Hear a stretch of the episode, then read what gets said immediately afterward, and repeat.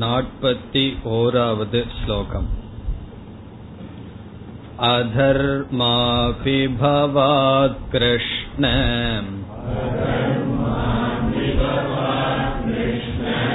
பிரதுஷ்யந்தி குலஸ்த்ரியஹ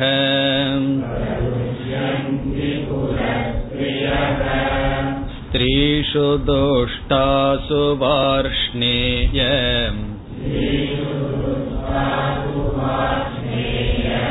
ஜாயதே வர்ண சங்கரஹ.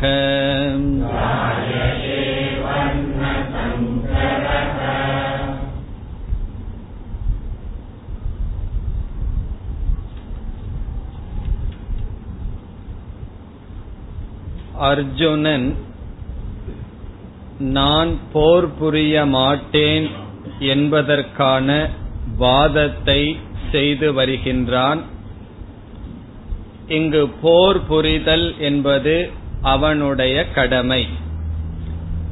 இது என்னுடைய கடமை அல்ல என்று அவன் வாதம் புரிந்து வருகின்றான். முதலில் நம்முடைய உறவினர்களை கொன்று அதனால் வரும் ராஜ்யத்தை அனுபவிக்கவில்லை என்று கூறி, இந்த செயலில் ஒரு நன்மையையும் நான் பார்க்கவில்லை என்று கூறி, எனக்கு ராஜ்யத்தில் அல்லது போகத்தில் விருப்பமில்லை, ஆகவே நான் இதை செய்ய வேண்டிய அவசியமில்லை என்றெல்லாம் கூறினான். அதற்கு பிறகு தர்மத்தினுடைய அடிப்படையில் அவன் பேசுகின்றான்.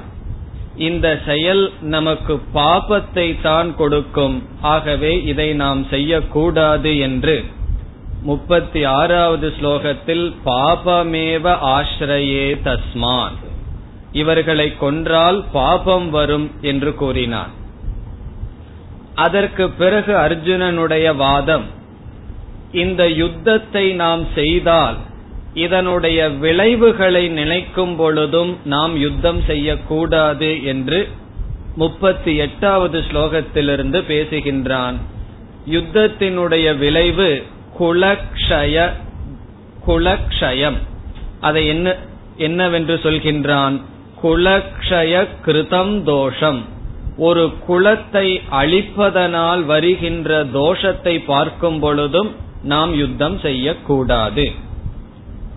இப்படி சொல்லும் பொழுது பகவான் கேட்கலாம், நீதான் இவ்விதம் கூறுகின்றாயே, துரியோதனனை சார்ந்தவர்கள் இவைகளையெல்லாம் பார்க்கவில்லையே என்றால், பிறகு அர்ஜுனன் பேசுகின்றான், அவர்கள் பார்க்கவில்லை என்றால் பார்க்கின்ற நாம் ஏன் யுத்தத்திலிருந்து விடுதலை அடையக்கூடாது? எத்யப்யேதேன பஷ்யந்தி, அவர்கள் இந்த தோஷத்தை பார்க்கவில்லை என்றால் நாம் ஏன் செய்யக்கூடாது? அவர்கள் ஏன் இதை பார்க்கவில்லை என்றால் லோபத்தினால் அவர்கள் இருக்கிறார்கள், மோகத்தில் அவர்கள் இருக்கிறார்கள், ஆகவே நாம் ஏன் இதை செய்யக்கூடாது என்று கேட்கின்றான். கதம் ந ஞேயம் அஸ்மாபிகி, நம்மால் ஏன் இதை பார்க்க கூடாது? இதிலிருந்து நாம் இனி ஒரு கருத்தையும் பார்த்தோம். மற்றவர்கள் இதை செய்யவில்லை, மற்றவர்கள் இப்படி செய்கிறார்கள் என்று நாம் நினைக்க கூடாது. மற்றவர்கள் எப்படியோ நம்முடைய கடமையை நாம் செய்துதான் ஆக வேண்டும். ஆகவே அர்ஜுனன் கூறுகின்றான், அவர்கள் பார்க்கவில்லை என்றால் நாம் இந்த யுத்தத்தினுடைய விளைவை பார்க்கின்றோம், ஆழ்ந்து சிந்தித்து பார்க்கின்றோம், அதனுடைய அடிப்படையில் யுத்தம் செய்யக்கூடாது. பிறகு 40வது ஸ்லோகத்தில் அர்ஜுனன் கூறுகின்றான், குலக்ஷயே குலதர்மாகா பிரணஷ்யந்தி, ஒரு குலம் அழிந்துவிட்டால் குல தர்மங்களெல்லாம் அழிந்துவிடும் என்று அர்ஜுனன் கூறுகின்றான். குல தர்மம் என்றால் ஒவ்வொரு வீட்டிலும் பரம்பரையாக செய்து வருகின்ற நல்ல காரியங்கள் அல்லது வாழ்க்கை முறைகள், இவைகளெல்லாம் நாசமடைந்துவிடும் என்று சொன்னான். தர்மம் அழிந்துவிட்டால் பிறகு அந்த குலத்தில் அதர்மமானது வந்துவிடும் என்று சொன்னான். இப்பொழுது 41வது ஸ்லோகத்தில் நாம் பார்க்க வேண்டும், அதர்மம் வந்துவிடும் என்றால் அதனுடைய பொருள் என்ன? கூறுகின்றான் 41வது ஸ்லோகத்தில். ஹே கிருஷ்ண, அதர்ம அபிபவாத், அதர்மத்தினுடைய அபிபவக என்றால் அதர்மம் வரும்பொழுது, அதர்மமானது குலத்தை மூடும் பொழுது, குலத்திடம் வந்து சேரும் பொழுது என்ன நடக்கும் என்று கூறுகின்றான். பிரதுஷ்யந்தி குலஸ்திரியக, அந்த குலத்தில் இருக்கின்ற பெண்கள், குலஸ்திரியக என்றால் குலத்தில் இருக்கின்ற பெண்கள், பிரதுஷ்யந்தி என்றால் கெட்டு விடுவார்கள், நடத்தையிலிருந்து தவறாக சென்று விடுவார்கள், குல பெண்களானவர்கள் கெட்டு விடுவார்கள். அதற்கு காரணம் என்ன? ஆண்களெல்லாம் யுத்த களத்தில் வந்து உயிரை இழந்து விடுகிறார்கள், பெண்கள் விதவையாகி விடுவார்கள். பிறகு ஒரு வீட்டில் தர்மத்தை நிலைநாட்டுவதற்கு அல்லது தர்மத்தை போதிப்பதற்கோ யாரும் இருக்க மாட்டார்கள். ஆகவே அவர்கள் கெட்டு போவதற்கு வாய்ப்பு இருக்கின்றது. பிறகு அவர்கள் கெட்டுவிட்டால் என்ன நடக்கும் என்று கூறுகின்றான் இரண்டாவது வரியில். ஸ்திரீஷு துஷ்டாசு வார்ஷ்ணேய, வார்ஷ்ணேய என்பது கிருஷ்ணனை அழைக்கின்றான். ஹே கிருஷ்ண, ஸ்திரீஷு துஷ்டாசு, பெண்கள் தன்னுடைய குணத்தை இழந்துவிட்டால், அவர்கள் துஷ்டமாக மாறிவிட்டால் என்ன ஆகும்? வர்ண சங்கரக ஜாயதே, ஜாதி கலப்பானது வந்துவிடும். ஜாயதே என்றால் தோன்றும், வர்ண சங்கரக என்றால் குழப்பம் தோன்றும். இங்கு சங்கரக என்ற சமஸ்கிருத சொல் சேர்க்கை, குழப்பம் என்று பொருள். இனி ஒரு சொல் இருக்கின்றது, அது சங்கரக என்ற சொல். அது பகவானுக்கு பெயர், அதனுடைய பொருள் மங்களத்தை கொடுப்பவர் என்று. இது சங்கரக என்றால் குழப்பத்தை கொடுக்கும் அல்லது சேர்க்கை என்று பொருள். வர்ண சங்கரக என்றால் வர்ணங்களினுடைய சேர்க்கை, அதாவது இறுதியாக குழப்பமானது ஏற்படும்.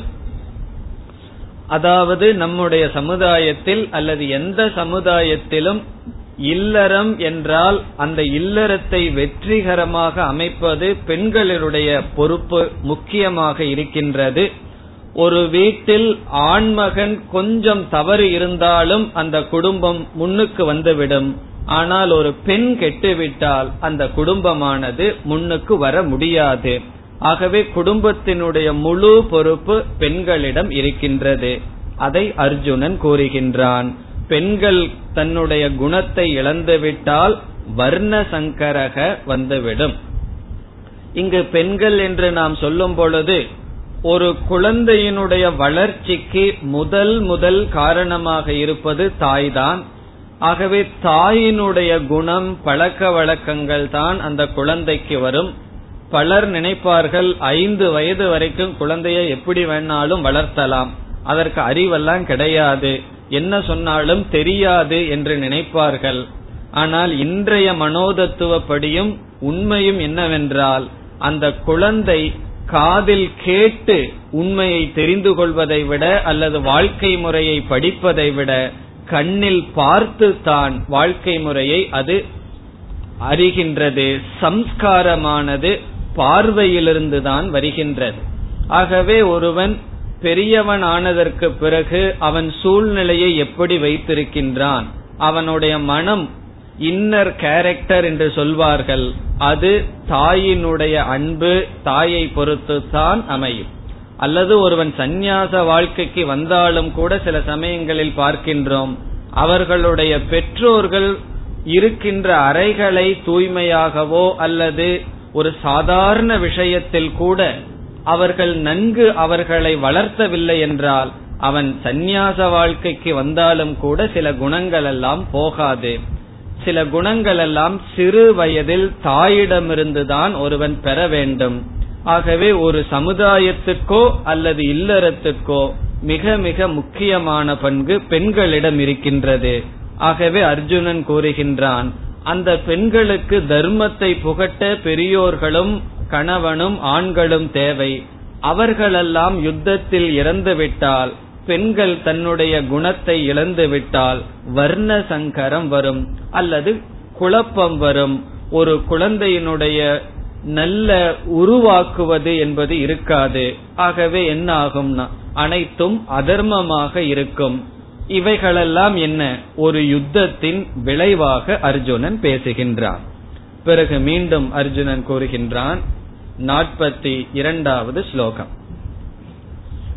சங்கரோ நரகாயைவம் குலக்ஞானாம் குலஸ்யச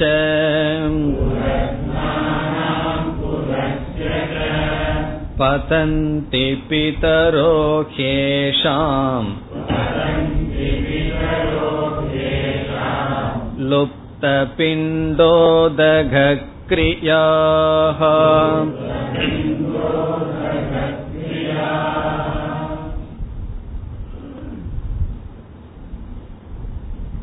வர்ண சங்கரத்தினால் அல்லது குழப்பத்தினால் இந்த வாழ்க்கை மட்டும் நன்கு அமையாது என்பது அல்ல, இறந்ததற்கு பிறகும் கூட நமக்கு என்ன கிடைக்கும் என்றால் நரகம்தான் கதி என்று அர்ஜுனன் பேசுகின்றான். இங்கு ஒரு குடும்பமானது கெட்டுவிட்டால் அவர்கள் இந்த வாழ்க்கையில் சந்தோஷமாக இருக்க மாட்டார்கள். அது மட்டுமல்ல, இறந்ததற்கு பிறகும் கூட அவர்கள் நல்ல லோகத்திற்கு செல்ல மாட்டார்கள். அதை அர்ஜுனன் கூறுகின்றான் சங்கரக நரகாய ஏவ. சங்கரக என்றால் குழப்பம். இந்த வர்ண சங்கரமானது நரகாய, நரகாய என்றால் நரகத்திற்குத்தான், அதற்குத்தான், அங்குதான் கொண்டுவிடும்.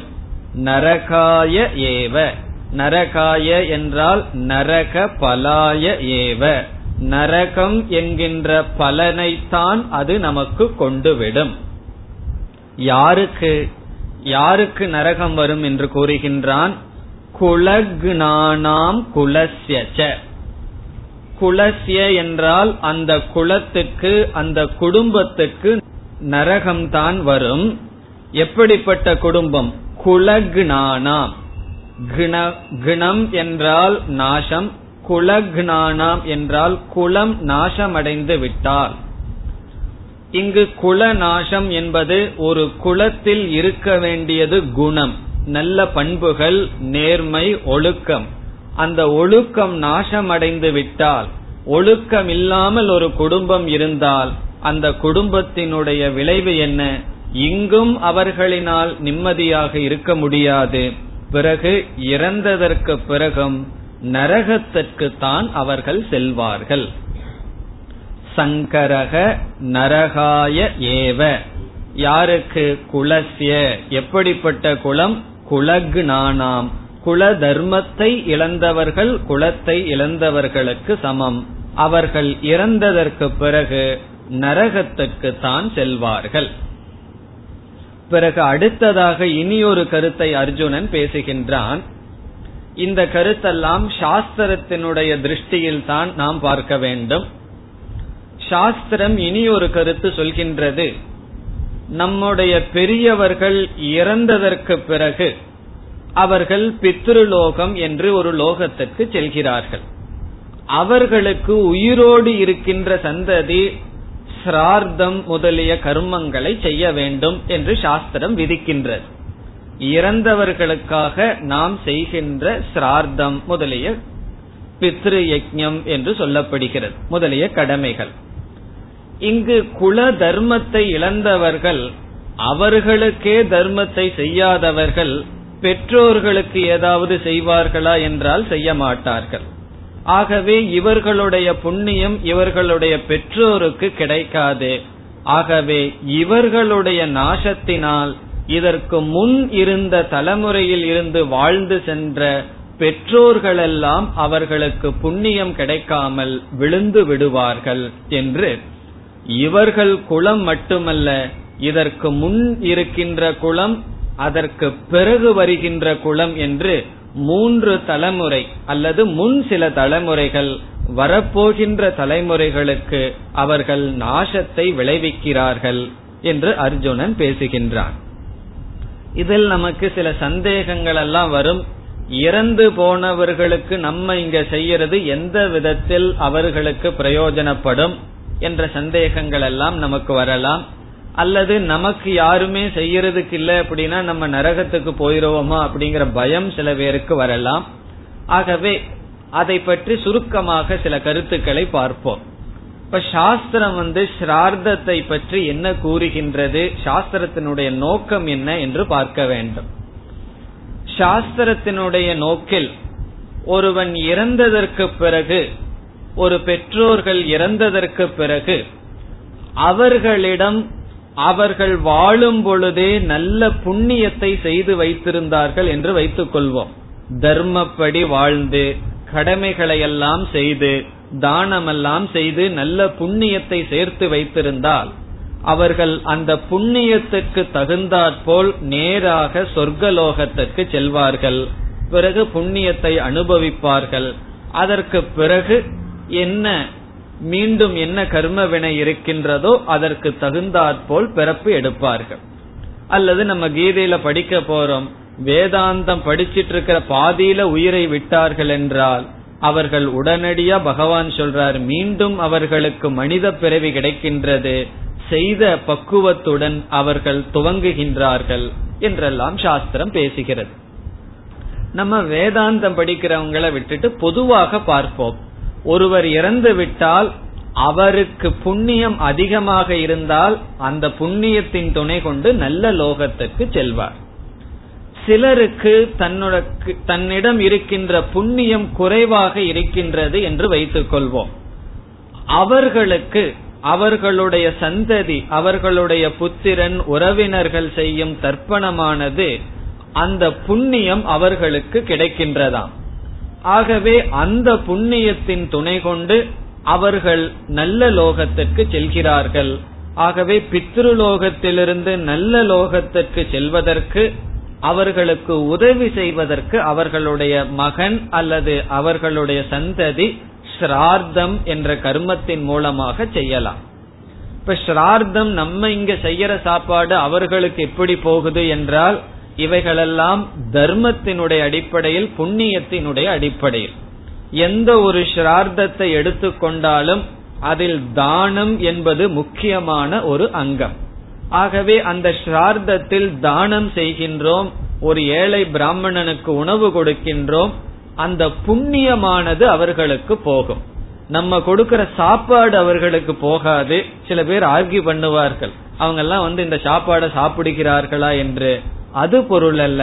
நாம் கொடுக்கின்ற இந்த தானத்தினுடைய புண்ணியம் பெரியவர்களுக்கு போகும். இதுலயும் அவர்களுக்கு தேவை என்றால் தான் இந்த புண்ணியத்தை அவர்கள் பயன்படுத்துவார்கள். ஒரு கால் அவர்களுக்கே புண்ணியம் இருக்கின்றது என்று வைத்துக் கொள்வோம். பிறகு நாம் செய்கின்ற இந்த தானம், இந்த ஸ்ரார்த்தம் அவர்களுக்கு பிரயோஜனம் இல்லை.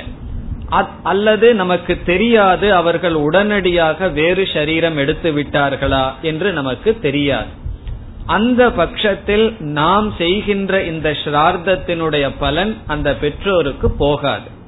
அப்படி என்றால் அது பயனில்லையா என்ற கேள்வி வரும் பொழுது சாஸ்திரம் கூறுகின்றது, வேறு யாராவது பெற்றோர்களுக்கு இந்த புண்ணியம் தேவை என்றால் அவர்களுக்கு இது செல்லுமா? ஆகவே அதனால்தான் பொதுவாக பெற்றோர்கள் என்று சொல்லிவிடுகின்றோம்.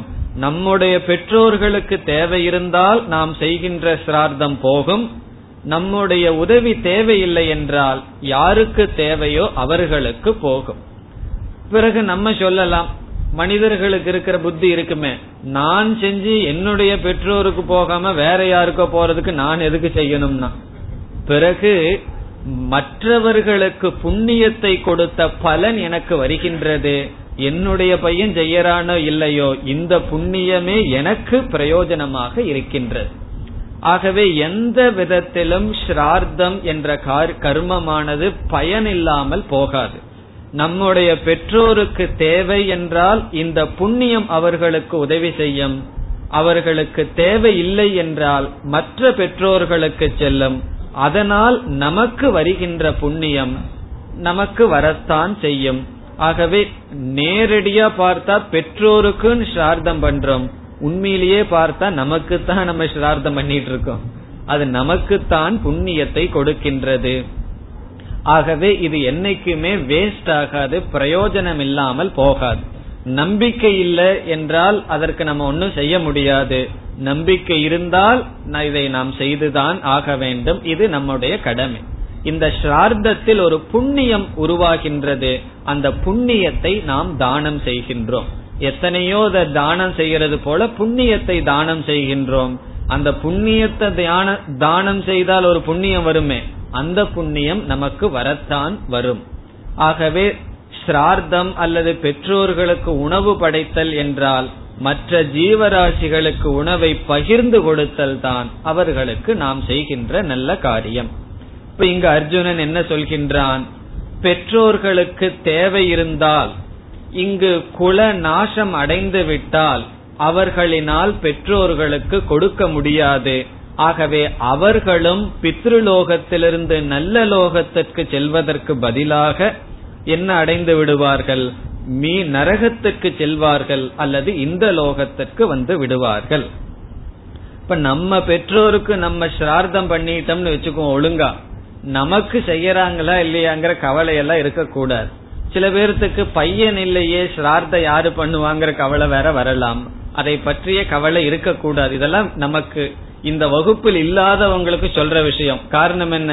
நமக்கு ஏது கீதை வடிக்கிறமே, நம்ம எல்லாம் மோட்சத்துக்கு தானே போக போறோம். ஆகவே நமக்கு கவலை கிடையாது.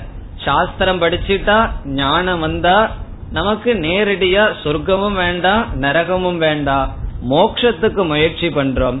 சாதாரண மக்கள் விஷயத்தில் நமக்கு மற்றவர்கள் செய்வார்களா இல்லையான்னு பார்ப்பதை விட நம்முடைய கடமையை நாம் செய்வோம், அதனுடைய புண்ணியம் அது நம்மை காப்பாற்றும். இங்கு குலத்தை நாசம் செய்துவிட்டால் அவர்கள் நல்ல காரியம் செய்ய மாட்டார்கள், ஆகவே இழந்து விடுவார்கள். பெற்றோர்களெல்லாம் கூட இந்த யுத்தத்தினுடைய விளைவாக நரகத்திற்கு செல்லலாம் அல்லது அதைவிட கீழான நிலைக்கு வருவார்கள் என்று இரண்டாவது வரியில் கூறுகின்றான். பதந்தி பிதரக ஏஷாம்.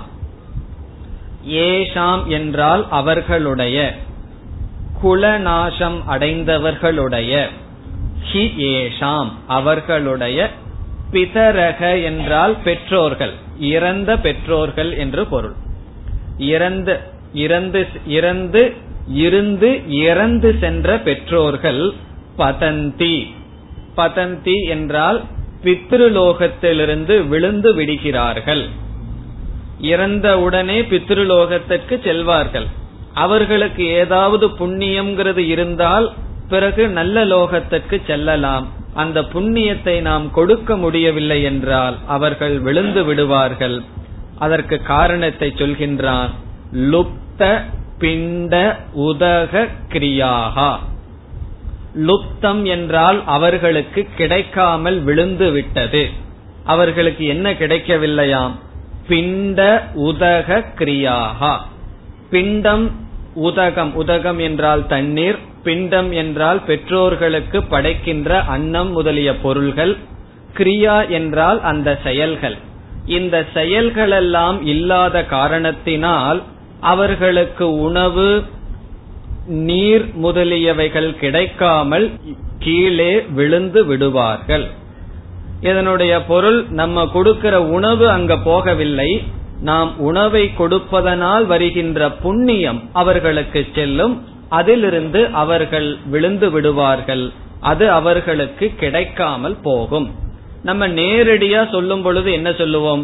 நீரும் உதகமும் பிண்டமும் அவர்களுக்கு படைக்கின்றோம், அது அவர்களுக்கு கிடைக்காது. நாம் இப்படி புரிந்து கொள்ள வேண்டும், நம்மால் செய்கின்ற புண்ணிய பலன் அவர்களுக்கு கிடைக்காது. அதனாலதான் ஒரு மகனுடைய கடமை என்னவென்றால் பெற்றோர்களுக்கு செய்ய வேண்டிய கடனை செய்வது. நம்ம பெற்றோரெல்லாம் நல்லா ஒழுங்கா வாழ்ந்து சென்றார்கள், அவர்களுக்கு நான் செய்ய வேண்டியதில்லை என்றால் அவர்களுக்கு செய்யாவிட்டாலும் மற்றவர்களுக்கு இது உதவியாக இருக்கும். ஆகவே லுப்த பிண்ட உதக கிரியாக, அப்படி ஆன பிதரக பெற்றோர்கள் பதந்தி அவர்கள் விழுந்து விடுகிறார்கள். இதெல்லாம் உண்மையா பொய்யா என்று கேட்டால் இதில் உண்மை இருக்கின்றது. குலம் அழிந்தால் இப்படிப்பட்ட விளைவுகள் வரத்தான் செய்யும். ஆனால் அர்ஜுனன் இங்கு தன்னுடைய பலகீனத்திலிருந்து விடுதலை அடைவதற்காக பேசுகின்றான். இப்ப அர்ஜுனன் பேசுறதுல ஒரு நியாயம் இருக்கும். அந்த நியாயத்தை எதற்காக பயன்படுத்துகின்றான்? தன்னை பாதுகாத்துக் கொள்வதற்கு பயன்படுத்துகின்றானே தவிர நியாயத்திற்காக அவன் நியாயம் பேசவில்லை. எல்லாமே அப்படித்தானே செய்கிறார்கள், எல்லாருமே நியாயத்துக்காகவா நியாயம் பேசுகிறார்கள்? தன்னை பாதுகாக்க தர்மத்தை பயன்படுத்துகிறார்கள். கர்ணன் பயன்படுத்தினது போல. கர்ணன் எந்த இடத்துல பயன்படுத்துகின்றான்? அவனுடைய சக்கரமானது குழிக்குள் விழுந்து விடுகின்றது. பகவான் கிருஷ்ணர் சொல்றாரு, அர்ஜுனா இதுதான் நல்ல சமயம், அவன் கையில் அம்பு இருக்கிற வரைக்கும் உன்னால் ஒன்னும் பண்ண முடியாது, அவனை கொல் என்று சொல்கின்றார். அப்பொழுது கர்ணன் தர்மம் பேசுகின்றான். என்ன அவனுடைய தர்மம்?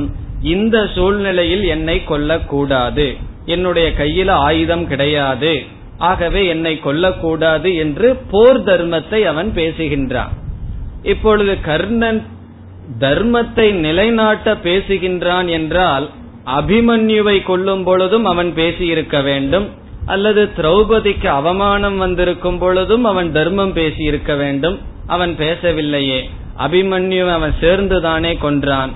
ஆகவே அந்த இடத்திலெல்லாம் அவன் தர்மம் பேசவில்லை. தனக்கு எப்போ ஆபத்து வருதோ அப்பொழுது தர்மத்தை பேசுகிறார்கள். எல்லோருமே அப்படித்தான் செய்வார்கள். நமக்கு ஏதாவது ஒரு ஆபத்து வந்துடுதுன்னா எல்லா தர்ம சாஸ்திரமும் வந்துடும், படிச்ச பகவத்கீதை ஸ்லோகம் எல்லாம் வந்துடும் நமக்கு. ஆனா நம்ம கஷ்டமான கோர்ட்ல இல்ல அப்படின்னு சொன்னா நம்ம தர்ம சாஸ்திரத்தை விட்டு விடுவோம். இங்கு அர்ஜுனன் அதற்கு பயன்படுத்துகின்றான். ஆகவே கர்ணன் பேசியது தர்மம் அல்ல, தர்மத்தை தன்னை பாதுகாக்க ஒரு கருவியாக பயன்படுத்துகிறானே தவிர தர்மத்துக்காக தர்மம் பேசவில்லை. அதனால பகவான் என்ன பண்றார்? ஒரு அதர்மத்தை அதர்மத்தின் துணை கொண்டுதான் நாம் அழிக்க வேண்டும். இதெல்லாம் தர்மத்தை கையாளுகின்ற முறை. இது தெரியாம ரொம்ப பேர் பட்டிமன்றம் எல்லாம் போட்டு, ராமன் என்னைக்கு வாளியை அடிச்சாரோ அன்னையிலிருந்து ஆரம்பிச்சிருக்கு, வாளிய கொன்னது சரியா அல்லது தவறான்னு சொல்லி பட்டிமன்றம்னு சொல்லுவார்கள். அதெல்லாம் உங்களுக்கு தெரியும். சில சமயம் இந்த பட்டிமன்றம்ங்கிறது மலையாளத்துல ஒரு அர்த்தம் இருக்கு, பட்டின்னு சொன்னா அதுவா மாறிடக்கூடாது, அந்த மாதிரி மாறிடும். அப்படியெல்லாம் வாதாடுகிறார்கள். தர்மத்தினுடைய சூக்ஷ்மத்தை நாம் தெரிந்து கொள்ள வேண்டும். என்னைக்குமே அவதார புருஷருடைய செயலையே சந்தேகப்படக்கூடாது. கிருஷ்ணர் அப்படி செய்திருக்கார், எனக்கு புரியலையே, தர்மத்திற்கு முரண்பாடா தெரியுதுன்னு சொன்னா எதை கேள்வி கேட்கணும்? அவர் செஞ்சது தப்புன்னு கேள்வி கேட்க கூடாது. அவர் செய்த காரியத்தினுடைய நுணுக்கம் என்ன, தத்துவம் என்ன என்று நம்முடைய புத்தியை தான் கேள்வி கேட்க வேண்டும். இப்போ ராம பகவான் வாளியை கொன்றார்னு சொன்னா அது தப்புங்கிற எண்ணத்துல நாம் அணுகக்கூடாது, அதனுடைய தத்துவம் என்ன என்று கேட்க வேண்டும். அங்கும் ஒரு தர்மம் இருக்கின்றது. ஒரு பகைவன் வந்தா அவனுடைய பலம் தனக்கு வேணும்னு கேட்டதே ஒரு அதர்மம் தான். வாளி அந்த வரத்தை வாங்கி இருக்க கூடாது. ஆகவே ஒருவன் ஒரு அதர்மத்தை செய்தால் இனி ஒருவன் அதர்மத்தின் வழி கொண்டுதான் அந்த அதர்மத்தை நீக்க வேண்டும். இப்ப ரெண்டு பேரும் பாக்ஸிங்காக விளையாட, பாக்ஸிங் போடுறதுக்கு ஆரம்பிக்கிறார்கள். இந்த பாக்ஸிங்ல எத்தனையோ ரூல் இருக்கு. குத்து சண்டையில இங்கதான் குத்தணும், இங்க குத்தக்கூடாதுன்னு சொல்லி இப்ப ரெண்டு பேரும் எவ்வளவு காலம் ஒழுங்கா அந்த ரூல்ஸ் படி இருக்க முடியும்? யார் ரெண்டு பேருமே ரூல்ஸ பின்பற்ற வரைக்கும் தான். ஒருவன் நியதியையே பின்பற்றலன்னு வச்சுக்கோ, இனி ஒருவன் நான் ரூல்ஸ் படி தான் இருப்பேன்னா அவனுடைய நிலை என்ன ஆகும்? ஆகவே நமக்கு எதிரி ஒருவன் அதர்மத்தை செய்தால் அந்த அதர்மத்தை சில சமயங்களில் நாம் அதர்மத்தின் மூலமாகத்தான் அந்த அதர்மத்தை நீக்க முடியும். ஆகவே நாம அதர்மம் செய்யறமேங்கிற சந்தேகம் வரக்கூடாது. நாம் விரும்பி அதர்மத்தை செய்யவில்லை, நம்மை அதர்மம் செய்ய அவன் தூண்டுகின்றான். அவன் அதர்மம் செய்ய தூண்ட காரணத்தினால நான் வேறு வழியில்லாமல் இதை செய்கின்றேன் என்று இது ஆபத் தர்மம் என்று சொல்லப்படுகிறது. இதையும் நமக்கு சாதகமா பயன்படுத்திடக்கூடாது. நான் இன்னைக்கு ஒரு தப்பு செய்யறேன், பொய் சொல்றேன்னு சொன்னா அவர்கள் அப்படி செய்யறாங்க அதனாலதான் சொல்லக்கூடாது.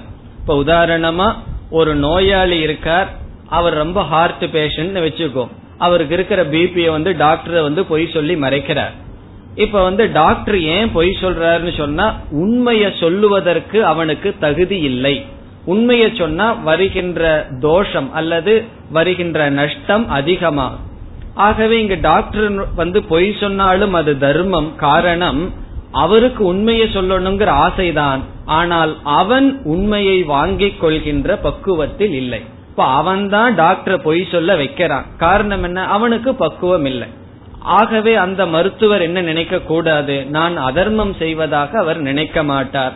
அதே போல பகவானுடைய லீலைகளில் அதர்மத்தை கையாளும் பொழுது பகவானாக தேர்ந்தெடுத்த அதர்மத்தை கையாளவில்லை, அல்லது சௌகரியத்துக்காக அதர்மத்தை கையாளவில்லை, தன்னை பாதுகாக்க கையாளவில்லை, தர்மத்தை பாதுகாக்க பகவான் கையாளுகிறார்.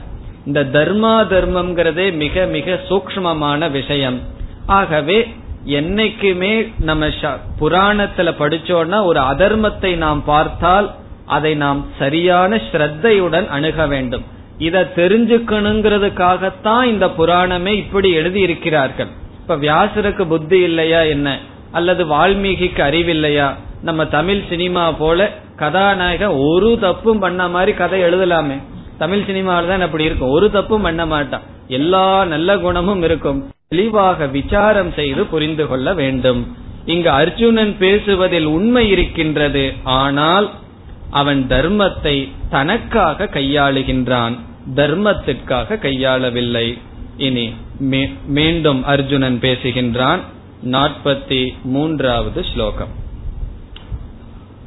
தோஷைரேதைர்குலக்ஞானாம்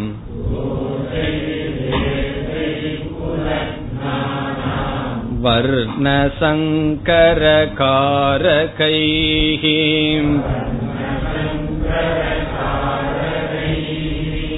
உத்சாத்யந்தே ஜாதி தர்மாஹ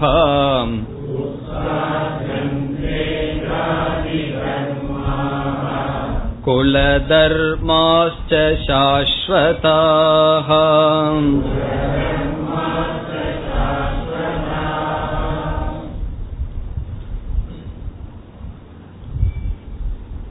அர்ஜுனன் தொடர்கின்றான்.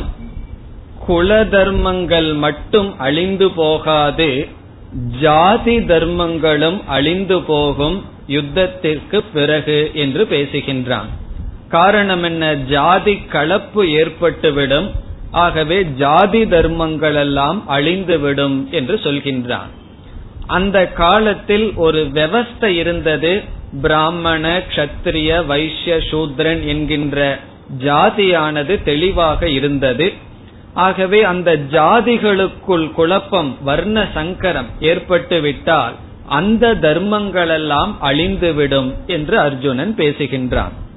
அந்த காலத்திலும் ஜாதி குழப்பங்கள் அப்போ அந்த காலத்துக்கு ஏற்ப இருந்தது, இந்த காலத்தில் அவைகள் தெளிவாக இல்லை. அந்த வர்ண ஆசிரமங்கள் எல்லாம் அதனுடைய தெளிவாக இப்பொழுது இல்லாவிட்டாலும் அந்த தத்துவம் இருக்கத்தான் செய்கின்றது. நம்ம பேரை மாத்தி வச்சிருக்கிறோமே தவிர சூத்ரன் அல்லது கஷத்திரியன் பிராமணன் சொல்றதுக்கு பதிலா அந்த கிரேடு கொடுத்து வச்சிருக்கோம், ஆபீசர் 1 2 3 4 கிளாஸ் 4 அப்படிங்கிற பேர் கொடுத்து வச்சிருக்கிறோமே தவிர அந்த தத்துவம் இருக்கின்றது, வேறு ஒரு உருவத்தில் இருந்து வருகின்றது. இந்த சோசியாலஜி, இந்த சமுதாயத்தில் ஒரு மாற்றம் வந்த காரணத்தினால் அந்த ஆசிரம வர்ண தர்மங்கள் முன் சொன்னபடி கிடையாது, ஆனால் அந்த தத்துவம், அந்த ஸ்பிரிட்ங்கிறது இருக்கத்தான் செய்யுது. படிக்கின்ற மாணவன், இல்லறத்தில் வாழ்பவன், ரிட்டையர்மெண்ட் தானே நம்மளுடைய சம்பிரதாயத்தில் பிரம்மச்சரிய ஆசிரம, கிரகஸ்த, வானபிரஸ்த என்றெல்லாம் கூறி வைத்தார்கள். அவைகள் ஏதோ ஒரு விதத்தில் இருந்து வருகின்றது, அந்த தர்மங்கள் எல்லாம் நாசமடையும் என்று கூறுகின்றார். முதல் வரியில் ஏதைஹி தோஷைஹி, ஏதைஹி என்றால் இந்த, தோஷைஹி என்றால் இந்த செயல்களினால், இந்த தோஷங்களினால். என்ன தோஷம், குலக்ஞானாம், குலம் நாசமடைகின்ற குலத்தை நாசம் அடைகின்ற தோஷங்களினால். குலக்ஞானம் என்றால் குலநாசம் சம்பந்தமான இந்த தோஷத்தினால், இந்த தோஷம் என்ற செயல்களினால். மீண்டும் அதை வர்ணிக்கின்றான், வர்ண சங்கர காரகைகி. காரகைகி என்றால் உற்பத்தி செய்கிறது. எதை? வர்ண சங்கரம். வர்ண சங்கரம் என்றால் ஜாதிகளில் குழப்பமானது வருகின்றது. க்ஷத்ரியன், பிராமணன் இவர்களுக்குள் வர்ண கலப்பு ஆனது வந்து விடுகின்றது. அந்த காலத்தில எல்லாம் திருமணத்துக்கு பார்க்கணும்னு சொன்னா எதை பார்ப்பார்கள்னா குலத்தை தான் பார்ப்பார்கள். ஒரு வீட்டிலிருந்து இனியொரு வீட்டுக்கு சம்பந்தம் பண்ணணும்னு சொன்னா அந்த காலத்திலேன்னு அழுத்தமா சொல்லி ஆகணும். எதை பார்ப்பார்கள்? குலத்தை பார்ப்பார்கள். அவங்க பெற்றோர் எப்படி, அவங்களுடைய குணநலம் என்ன என்று பார்ப்பார்கள். இப்ப இந்த காலத்துல எதை பார்க்கிறாங்கன்னு என்ன விட உங்களுக்கே நல்லா தெரியும். பணத்தை தான் பார்க்கார்கள். பணம் இருந்ததுன்னா சரி என்று முடிவு செய்கிறார்கள். யாரோ ஒன்று நகைச்சுவையாக சொன்னார்கள், அந்த காலத்துல எல்லாம் கல்யாண வீட்டுல வந்து திடீர்னு மாப்பிள்ள வந்து லஞ்சம் வாங்கிட்டாருன்னு தெரிஞ்சா கல்யாணத்தை நிறுத்திடுவாங்களாம். அதுவே ஒரு பெரிய காசிப்பான், மாப்பிள்ள லஞ்சம் வாங்கிட்டார், இந்த வீட்டுல சம்பந்தம் வச்சுக்க கூடாதுன்னு சொல்லி. இப்ப எப்படி இருக்குன்னு சொன்னா மாமனாரே கேக்குறாராம், மாப்பிள்ளைக்கு மேல் வரும்படி ஏதாவது இருக்கா, அப்படி இருந்தா நம்ம பொண்ணை கொடுத்தா நல்லா சௌரியமா வச்சிருப்பார், வெறும் ஆபீஸ்ல கவர்மெண்ட்ல போய் வாங்கிட்டு சம்பளம் வாங்கினா நல்லா வச்சிருக்க மாட்டாருன்னு சொல்லி இப்ப லஞ்சம் மேல் வரும்படின்னு லஞ்சம் வாங்கறது, லஞ்சம் வாங்கறது பாசிபிலிட்டி இருக்கிற இடத்துல மாப்பிள்ளை வேலை செய்யறாரான்னு கேட்டு கல்யாணம் பண்றாங்களாம். அதான் அந்த காலத்துக்கு இந்த காலத்துக்கு வித்தியாசம்னு சொல்லுவார்கள். அப்படி அந்த காலத்துல எல்லாம் குலத்தை குணத்தை பார்த்தார்கள். இப்போ பார்ப்பவர்கள் இருக்கிறார்கள், குறைவானவர்கள். ஆகவே இங்க வர்ண சங்கரகம் எல்லாம் வந்துவிடும் என்று அர்ஜுனன் பேசுகின்றான். வர்ண சங்கர காரகைகி. வர்ண சங்கர காரகைகி என்றால் இரண்டு விதவிதமான குணத்தை உடையவர்கள் சேர்ந்து வாழ்ந்தால் எப்படி இருக்கும்? ஒரு க்ஷத்திரியனும் பிராமண குணத்தை உடையவர்கள் அல்லது க்ஷத்திரிய குணத்தை உடையவனும் சூத்ர குணத்தை உடையவர்களும் சேர்ந்து வாழ்க்கை நடத்தினால் எப்படி இருக்கும்? ஆகவே அவர்களுடைய தர்மங்கள் எல்லாம் கெட்டுவிடும்.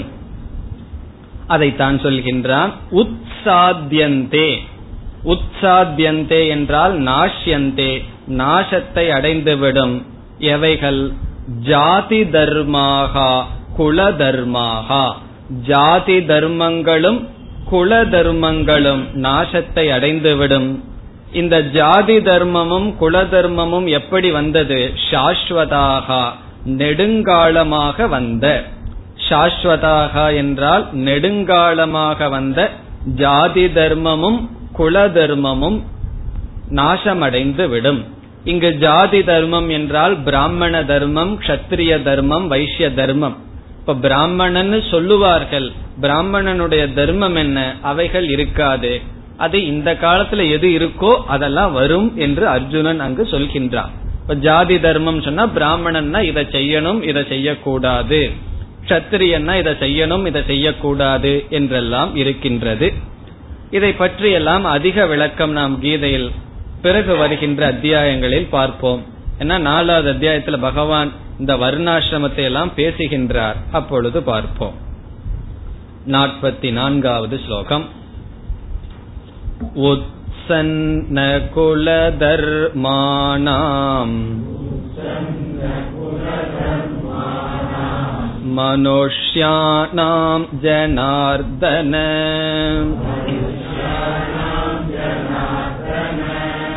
நரகே நியதம் வாசகம் பவதீத்யனுசுஷ்ரும.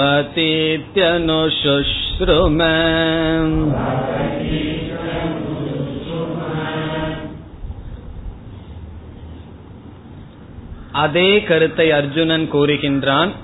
குல தர்மம் ஜாதி தர்மம் எல்லாம் அழிந்துவிட்டால் நரகத்தில் ஒருவனுக்கு வாசம் இருக்கும், நரகத்திற்கு செல்ல வேண்டும் என்று நாம் கேட்டுள்ளோம் அல்லவா என்று கூறுகின்றான்.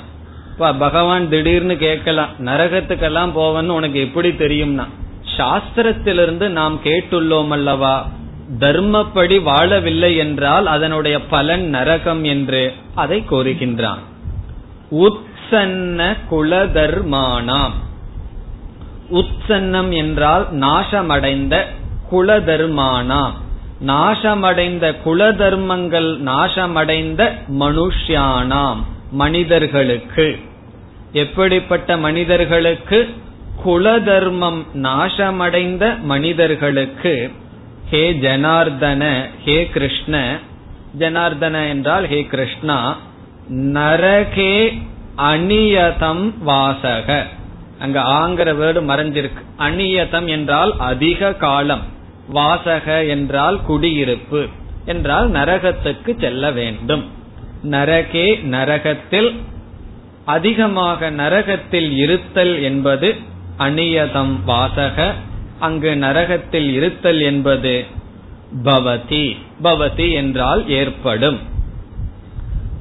குல தர்மத்தை இழந்த மனிதர்கள் நரகத்தில் சென்று இருத்தல் என்பது ஏற்படும். இதி அனுசுஷ்ரும, இதி என்றால் இந்த கருத்தை, அனுசுஷ்ரும என்றால் நாம் வேதத்திலிருந்து கேட்டுள்ளோம் அல்லவா, சாஸ்திரமானது இவ்விதம் சொல்வதை நாம் கேட்டுள்ளோம் அல்லவா என்று கூறுகின்றான். சுஷ்ரும என்றால் கேட்டோம், அனுசுஷ்ரும என்றால் வேதத்திலிருந்து இவைகளை நாம் கேட்டுள்ளோம் அல்லவா என்று கூறுகின்றான். சென்ற ஸ்லோகங்களில் சொன்ன அதே கருத்துதான். ஜாதி தர்மங்களும் குல தர்மங்களும் அழிந்துவிட்டால் ஒருவன் கடமையை செய்ய முடியாது. ஆகவே அவன் கடமையை செய்ய முடியாது என்றால் கடமையை செய்ய மாட்டான். அதனுடைய விளைவாக அவன் நரகத்துக்கு செல்வான். இங்கு இருக்கும் பொழுதும் நிம்மதியல்ல, பிறகு இறந்ததற்கு பிறகும் நரகத்துக்கு செல்வான். ஆகவே என்ன செய்ய வேண்டும் என்று இனி அர்ஜுனன் தன்னுடைய வாதத்தை முடிக்க இருக்கின்றான். 45வது ஸ்லோகம். அகோ பத மகத் பாபம் கர்த்தும் வ்யவசிதா வயம்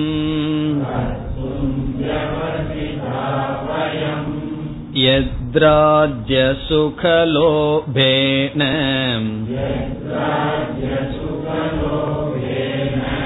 ஹந்தும் ஸ்வஜனமுத்யதாஹ.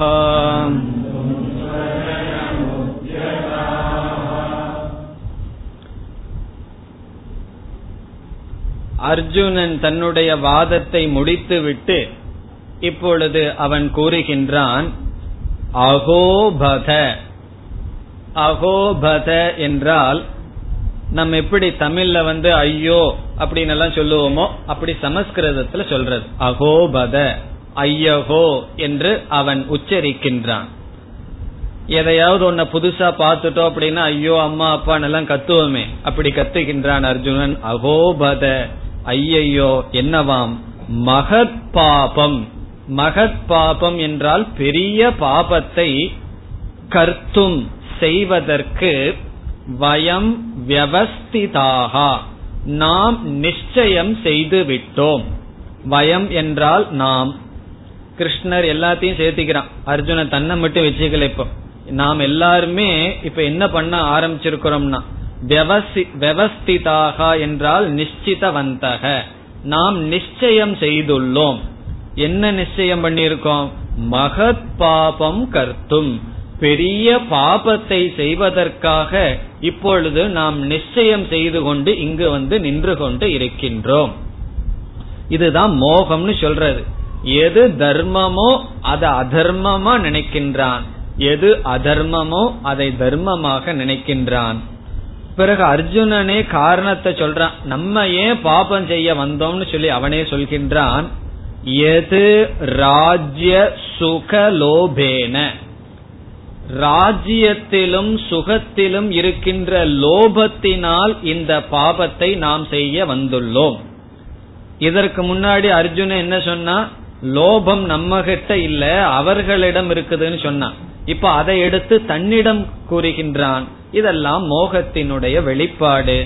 ராஜ்ய சுகலோபேன, அதாவது அவர்களிடம் தன்னிடத்தில் ராஜ்யத்திலையும் சுகத்திலையும் லோபம் இருப்பதாக கூறி நாம் அதற்காகத்தானே வந்துள்ளோம் என்று பேசுகின்றான். எந்த ராஜ்யத்திலும் சுகத்திலும் இருக்கின்ற லோபத்தினால், லோபம் என்றால் நான் மட்டும் வைத்து கொள்ள வேண்டும் மற்றவர்களுக்கு கொடுக்க கூடாது என்கின்ற புத்தி, தான் மட்டும் அனுபவிக்க வேண்டும் என்ற புத்திக்கு லோபம். அதனால் இப்ப நம்ம எதற்கு தயாராகிவிட்டோம்? ஸ்வஜனம் ஹந்தும். ஸ்வஜனம் என்றால் நம்முடைய மக்களை, ஹந்தும் என்றால் கொல்வதற்கு. உத்யதாகா, உத்யதாகா என்றால் தயாராக இருக்கின்றோம். இந்த ராஜ்யத்தில் இருக்கின்ற லோபத்தினால் நம்முடைய மக்களையே கொல்வதற்காக உத்யதாகா என்றால் பிரயத்தனத்துடன் இங்கு வந்திருக்கின்றோம் என்று பேசுகின்றான். பிரிப்பேர்டு அர்த்தம், உத்யதாகா என்றால் அதற்கு நாம் தயாராக இருக்கின்றோம். பிறகு அடுத்த ஸ்லோகத்தில் பேசுகின்றான். யதி மாம பிரதீகாரம்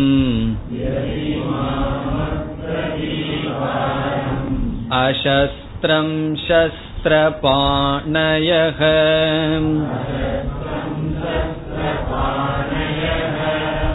தார்தராஷ்ட்ராரணே கன்யுஹ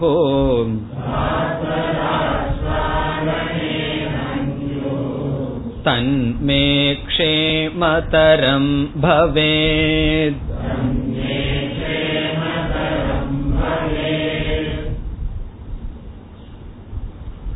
ஒரு கால் பகவான் அர்ஜுனனிடம் கேட்கலாம், நீ அவர்களை கொல்ல மாட்டாய் என்று விட்டுவிட்டால், உன்னுடைய காண்டீவத்தை விட்டுவிட்டு நீ அமர்ந்து விட்டால், அவர்கள் ஆயுதத்துடன் வந்து உன்னை தாக்கினால் நீ என்ன செய்வாய் என்று கேட்பதற்கு பகவான் கேட்பார் என்று நினைத்து அர்ஜுனன் சொல்கின்றான், அவர்கள் என்னை கொன்றாலும் பரவாயில்லை, அதுதான் உத்தமம் என்று சொல்கின்றான். அவர் நான் அவர்களை கொல்வதை விட அவர்கள் என்னை வந்து கொள்வதை நான் உத்தமமாக நினைக்கின்றேன் என்று சொல்கின்றான். எதி மாம் அப்ரதீகாரம், எதி என்றால் ஒரு கால். ஒரு கால்னு சொன்னா பகவான் நீங்க இந்த மாதிரி சந்தேகப்பட்டால் அல்லது இவ்விதம் நடந்தால் பரவாயில்லைன்னு சொல்றான். மாம் என்றால் என்னை, எப்படிப்பட்ட நான்? அப்ரதீகாரம், தனக்கு ஒரு அடைமொழி கொடுக்கிறான், அப்ரதீகாரம் மாம். அதனுடைய பொருள் பிரதீகாரம் என்றால் பழிக்கு பழி வாங்குவது பிரதீகாரம். அப்ரதீகாரம் என்றால் பழி வாங்கும் எண்ணம் இல்லாத இருக்கின்ற என்னை, அவர்கள் வந்து என்னை தாக்கும் பொழுது நான் தாக்க விரும்பாமல் இருக்கின்ற என்னை, அவர்களை திருப்பிக் கொள்ள விரும்பாத என்னை அப்ரதீகாரம் மாம். பிறகு மீண்டும் தன்னை சொல்கின்றான் அசஸ்திரம். அசஸ்திரம் என்றால் சஸ்திரம் இல்லாத என்னை, ஆயுதம் இல்லாத என்னை. இப்ப என்னிடம் ஆயுதமும் கிடையாது, அவர்களிடம் போர் புரிய வேண்டும்ங்கிற பாவனையும் கிடையாது, இப்படிப்பட்ட என்னை. பிறகு எதிரே இருப்பவர்கள் யார்னா சஸ்திர பாணயக, பாணி என்றால் கை, சஸ்திரம் என்றால் ஆயுதம், ஆயுதத்தை கையில் கொண்ட அவர்கள் சஸ்திர பாணயக. அவர்களெல்லாம் யார்? தார்தராஷ்டிராகா, திருதராஷ்டிரனை சேர்ந்தவர்கள், கையில் ஆயுதத்தை கொண்ட திருதராஷ்டிரனை சேர்ந்தவர்கள். ரணே, இந்த யுத்த பூமியில். ஹன்யுஹு என்றால் அவர்கள் என்னை கொல்லட்டும், கொன்றால். அப்படி கொன்றாலும் தது மே, அதுவே எனக்கு க்ஷேமதரம் பவேத், க்ஷேமமாகும், நன்மையாகும். அதாவது அவர்களிடம் பழிவாங்கும் எண்ணமில்லாத என்னை, பிறகு கையில் ஆயுதமில்லாத என்னை, கையில் ஆயுதத்தை உடைய அவர்கள், திருதராஷ்டிரனை சேர்ந்தவர்கள். ஹன்யுகு, என்னை அவர்கள் கொன்ற போதிலும். ஹன்யுகு என்றால் சந்தேகத்துல சொல்றான், என்னை அவர்கள் கொன்ற போதிலும் தது, அப்படி நான் கொல்லப்படுவதுதான் மே எனக்கு க்ஷேமதரம்.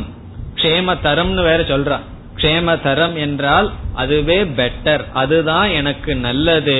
பவேத் நல்லதாக ஆகும் என்று அவன் தன்னுடைய வாதத்தை முடிக்கின்றான். இதோடு அர்ஜுனனுடைய பேச்சானது முடிவடைகிறது. முதலாவது அத்தியாயத்தில் கடைசியில் அவன் எப்படி சொல்லி முடிக்கின்றான்?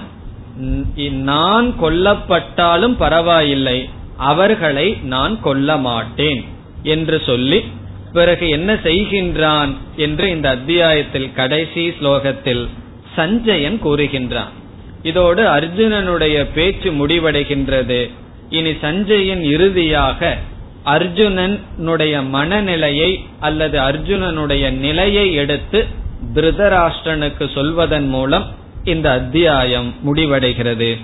47வது ஸ்லோகம். சஞ்சய உவாச்ச ஏவ முக்த்வா அர்ஜுன சங்கே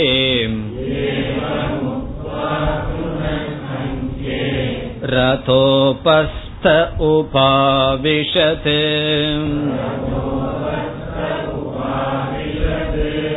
விஸ்ருஜ்ய சசரம் சாபம் சோகசம் விக்ன மானசக.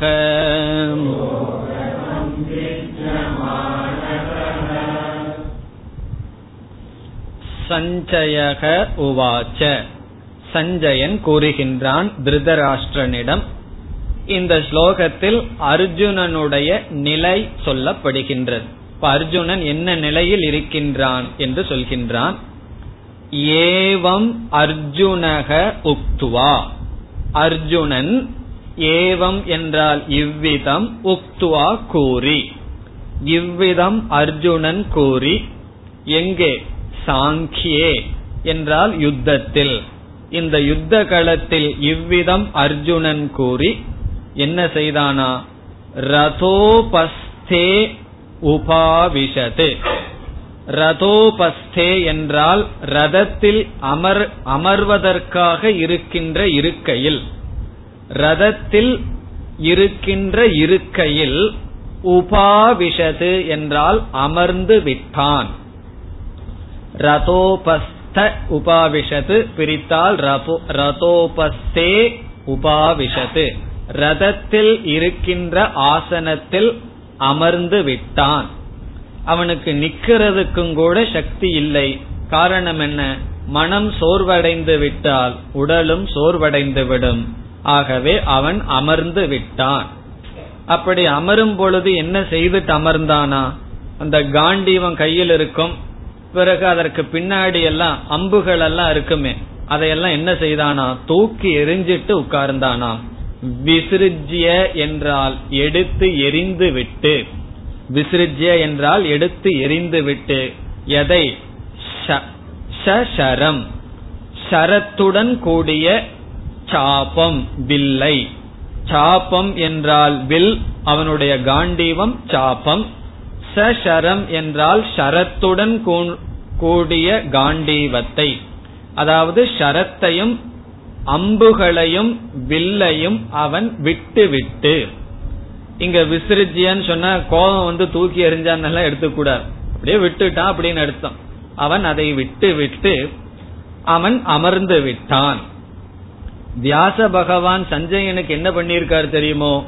என்ன வெளியே நடக்குமோ அது மட்டும் பார்க்கிறதுக்கு சக்தியை கொடுக்கலையா. மகாபாரதத்திலேயே வருது, ஒருவருடைய மனதுல என்ன பாவனை இருக்கும் அதையும் பார்க்கிறதுக்கு வியாசர் சஞ்சயனுக்கு சக்தியை கொடுத்திருக்கார். ஆகவே அர்ஜுனனுடைய மனதை இப்பொழுது கூறுகிறார் சஞ்சயன். என்ன சொல்றார்? அர்ஜுனனுடைய மனது எப்படி இருக்கா? சோக சம்விக்ன மானசக. மானசக என்றால் அவன் அந்த மனதையுடன் கூடியவன். எப்படிப்பட்ட மனம்? சோக சம்விக்ன. சோகம் என்றால் சோகத்தினால், துயரத்தினால். சம்விக்ன என்றால் தாக்கப்பட்ட, கோர்க்கப்பட்ட, துளைக்கப்பட்ட.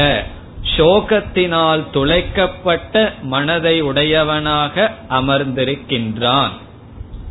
இதுதான் அர்ஜுனனுடைய பிக்சர். நம்ம எல்லாம் பாக்கிறோமே கீதைக்கு, அவன் என்ன செய்து விட்டான், தன்னுடைய காண்டீபத்தையும் பிறகு அம்புகளையும் எரிந்துவிட்டு ரதத்தில் இருக்கின்ற ஸ்தானத்தில் சோகமாக அமர்ந்து விட்டான். இனிமேல் அர்ஜுனனுக்கு பேசுவதற்கும் கூட சக்தி இல்லாமல் அமர்ந்து விட்டான். பிறகு யாரு பேசணும்னா பகவான் கிருஷ்ணர் பேச வேண்டிய சூழ்நிலை வருகிறது. கிருஷ்ணர் பேசுகின்றார் என்று அடுத்த அத்தியாயத்தில் வர இருக்கின்றது. கிருஷ்ணர் எப்படி பேசுவார்? அர்ஜுனன் தன்னுடைய மோகம் அர்ஜுனனுடைய மனதிலிருந்து போகவில்லை, அல்லது தனக்கு மோகம் இருக்குன்னு அர்ஜுனனுக்கு தெரியவில்லை. ஆகவே அடுத்த அத்தியாயத்தில் கிருஷ்ணர் ஒரு நண்பனை போல பேச இருக்கின்றார். பிறகு அர்ஜுனனுடைய மனதில் ஒரு முக்கியமான மாற்றம் வரும். அதற்கு பிறகு பகவான் இரண்டாவது அத்தியாயத்திலேயே உபதேசத்தை துவங்குவார். ஆகவே இந்த சூழ்நிலையுடன் முதலாவது அத்தியாயம் முடிவடைகின்றது. ஓம் தத் சத் இதி ஸ்ரீமத் பகவத் கீதாசு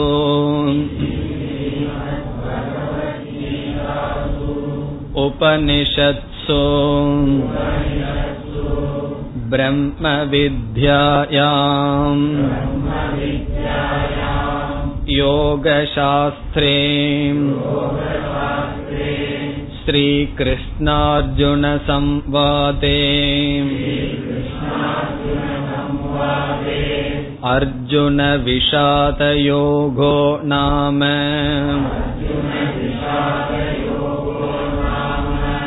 பிரதமோத்யாயக.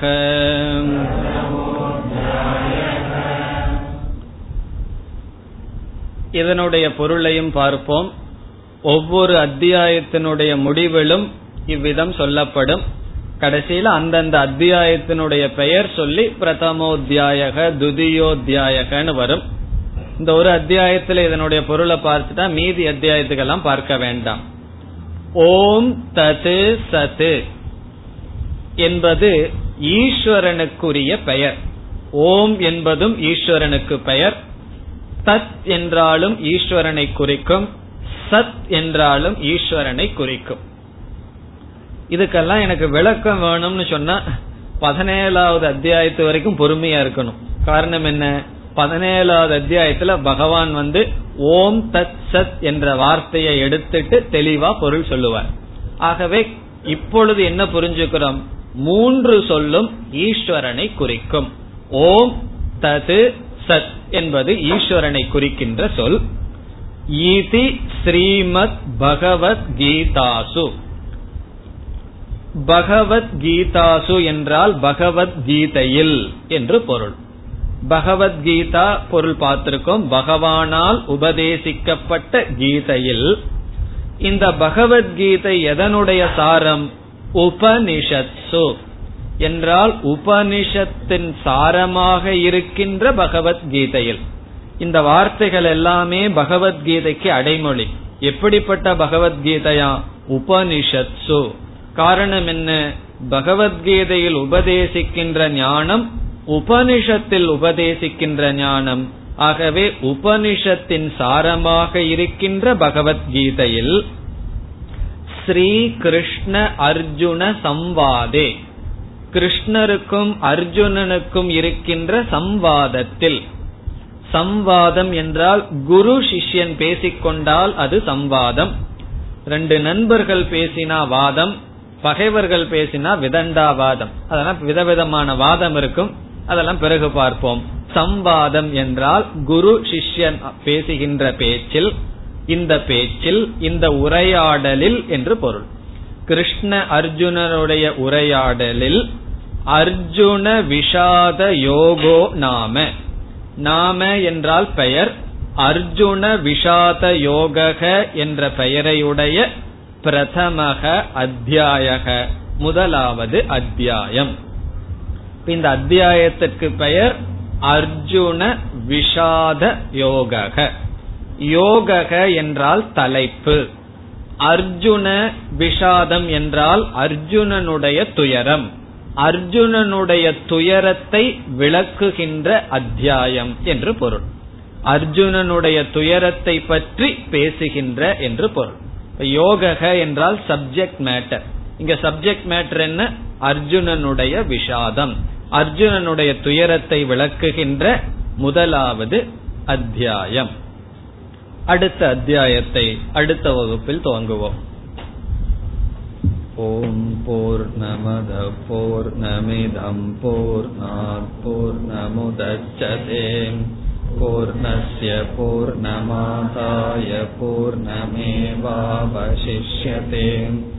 ஓம் சாந்தி சாந்தி சாந்தி.